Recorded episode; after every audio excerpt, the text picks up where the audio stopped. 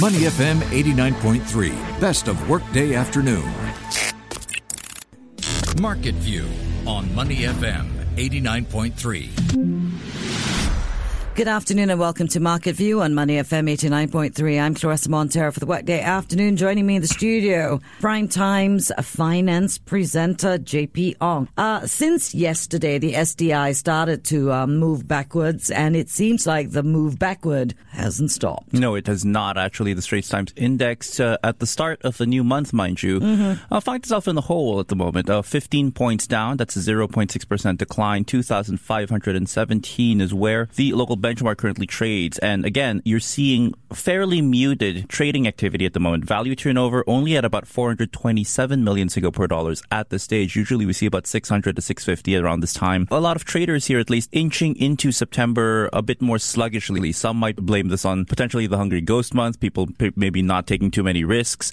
But uh, there is a sense that uh, markets are looking for a bit of a, uh, some new direction, a sense of what now, where do we take markets? Now, there are a few reasons to be a bit bit optimistic, I think, when you look at the global landscape. For one, U.S. stocks have hit another all-time high. Yesterday was momentous because both Apple and Tesla uh, conducted or started trading after those uh, their much vaunted share splits, but that particularly drove Tesla higher and saw Elon Musk um, overtake Mark Zuckerberg in terms of wealth. So this mm-hmm. is a mm-hmm. race of the centi billionaires, as they call it. And you also have some uh, encouraging PMI data from China today. The Caixin PMI index, and we saw an expansion with regards to their official manufacturing case. The Caixin PMI, which tracks some of the smaller and medium-sized factories in China, this expanded by one of its aggressive expansions, at least in years. Uh, the Caixin PMI coming at about 53.1, which in any uh, economy is a healthy and very impressive expansion. Um, Japan's PMI figures coming at 47.8, South Korea at 48.5, but also signs that the manufacturing contraction in these two power industrial powerhouses is starting to ease. And there's also news, at least out of South Korea, that they are going to prepare even more stimulus for their economy after they revealed that the second quarter GDP fell by 3.2% out in South Korea. So that stimulus is actually helping South Korean markets today. The uh, significant and, and respectable gains. The South Korean Kospi and Seoul is up by about 1% in today's session. The Nikkei 225 trading in the red, but really just down by about one and a half points. So it's just a very sluggish start as well for markets out in Tokyo. In Shanghai today, the Shanghai Composite looking a bit sheepish, just up by one and a half points. The Shenzhen Bourse only adding 30 points to its register. The Taiwan weighted stock exchange up by about 92 points. And in Hong Kong, the Hang Seng also looking a little bit meh at the start of September. They are up at least or in the green, but trading only 69 points higher.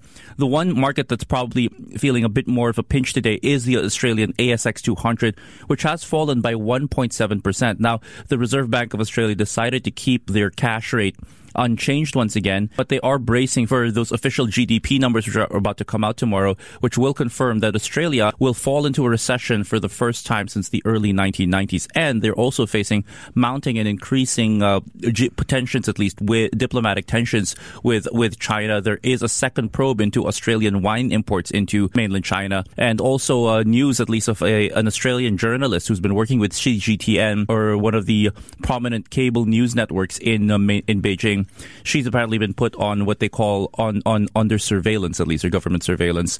So there's a few things that are circulating, at least around Australia. It's keeping markets there especially down. But again, when you look at losses here and across the rest of the region, or even gains on this very mixed day, no one really is standing out in term in, in any sense. And I think everyone is really just asking themselves, well, where else can we take this at the moment? Do we follow Wall Street's lead and try to mount a steady recovery, or do we stay a bit more? Um, uh, do we stay a bit more reticent at the moment and perhaps just hold our cards closer to our chest. Again, okay, so the Straits Times index is down by half a percent, but again, this is in no way, shape, or form a meltdown. We're just down by about 13 points, really. Or maybe we're just having a mess start to September. It's also possible that people are just taking stock of the fact that we are now in September.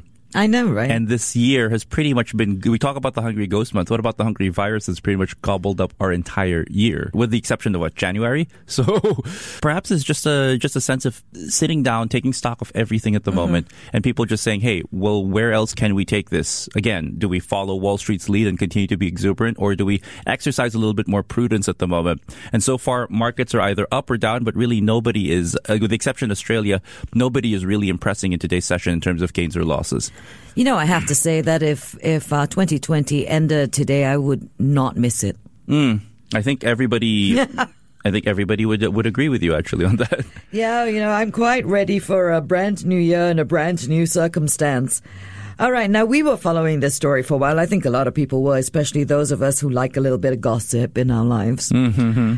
Um, and there is an update on Axington. Yes, Axington, and it is official. Four of their directors have resigned, and yes, that includes their new non-executive chairwoman, who, Evangeline Shen. Sorry, let me get let me get her her name right. Miss Shen, who is 32 years old, apparently was just appointed their new non-independent and non-executive chairman in sometime in the mid uh, middle of July, and already there have been some questions um, raised about her about her suitability to lead Axington. Axington raised by the SGX RegCo. So, according to Axington, in their official release, they say that she has left because of strategic changes expected to be made in the business direction of the of this particular company. Now, Ms. Shen also co-founded the scandal hit Bellagraph Nova Group, as we know. Just to recap for our listeners, there, as uh, after a merger of uh, the private investment company Door Group, that's held by two of Axington's controlling shareholders, Terence and Nelson Lo, and they actually did admit that there were doctored images on their website of them alongside a Photoshop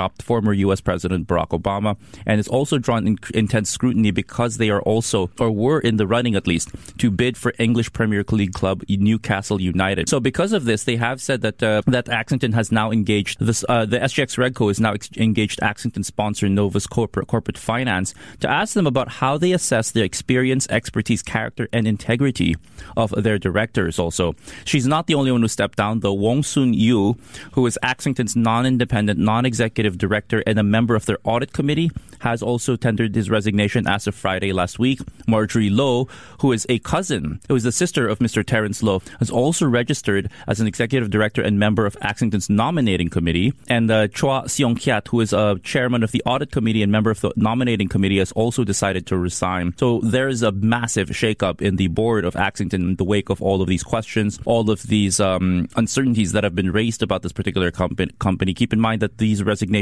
also follow last week's resignation of U.S. Ambassador, former U.S. Ambassador to Singapore Kirk Wagar, who quit as Axington's independent director. Now, currently, Axington is left with only two members on the board. Um, independent directors Lo Lo Junri and Roberto Donna at the moment. So th- there you go, have it a shake up in, Ax- uh, in Axington, but still a lot of questions surrounding some of the, the, the suitability or exactly what the group does, whether or not these doctored images speak to the integrity or character of that entire group. This is what's led to their shares, at least, really shaking and a lot of investors pulling out in the recent times, which is why they've asked for trading suspension. From one interesting uh, story to another, Keppel Corporation is definitely in the news as of this morning from the opening bell because because of some new developments. So first, tell us what their stocks are doing right All now. right. So uh, uh, one step ahead of you, Keppel Corporation has uh, is trading about 0.9 percent lower. Now this could be uh, because of the news, but it could be just because a lot of the conglomerates are also taking a step back. Remember, the STI is down by about half a percent. Most of these blue chips are all pulling back. This could just be market driven. That's also claimed Keppel Corporation today. They're trading four cents lower at four dollars and fifty four cents a piece. Now, the news about Keppel is that their associate, the Swedish um, the Swedish group Floatel International, and an ad hoc committee of of, uh, of investors that hold 400 million U.S. dollars in senior secured um, nine percent bonds have now extended the forbearance agreement uh, between between two, which basically means Floatel International, which had to pay these bonds, which had a forbearance agreement that was expired on August 31, now have that extended until September 15, so they do not have to make payments at the moment. Um, the, this ad hoc committee holds more than 56 percent of the outstanding amount owed by Floatel, which is an associate company of Keppel Corporation. The reason we bring up Floatel also is because in the second quarter, Floatel recognized that massive impairment loss that's caused them to write down a number of their assets, which then led to Keppel Corporation registering one of their biggest net losses mm, in that mm, company's history. Mm. And also eventually led to Temasek to begrudgingly decide to pull out of their proposed bid for a majority stake in Keppel Corporation. Of course, this whole shakeup has also called into question uh, speculation or or the possibility of a merger between Keppel Corporation's uh, oil and gas assets and Sembcorp Marine, which Temasek is also backstopping at the moment.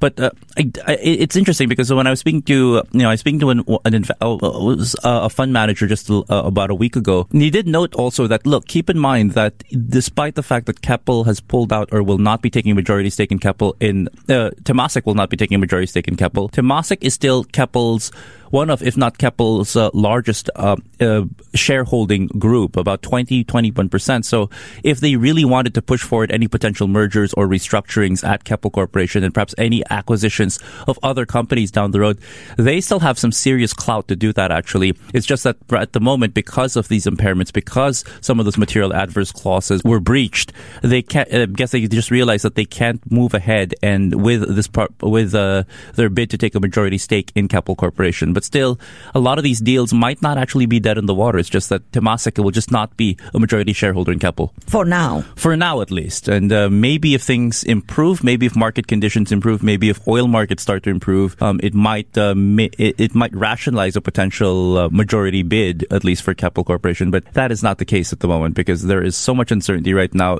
uh, with regards to the virus that's also hitting these commodity markets. Yeah. Well, again, I say, wouldn't it be nice if 2020 ended? Mm-hmm. and I think we're not the only ones who would wish that. But I, but you know, I, I will I will say, um, and I hate to pour cold water over the over this. Um, just because we turn the, the, the quarter does not mean that things will become better come 2021 because there's still a lot of uncertainty about whether or not we can control this pandemic, right? All right, let me let me add a nuance to that. Then I am done. Please with, do.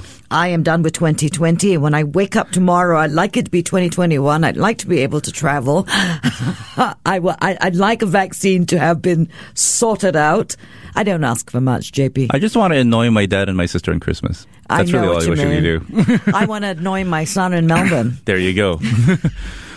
Or I'd like him to come home and annoy us in our homes. Yes. Either way is uh, uh, fine. That is what the holidays are for, really, to annoy each other. To, Absolutely. Yeah. This is when families get to annoy each other. this is Merry Christmas to you.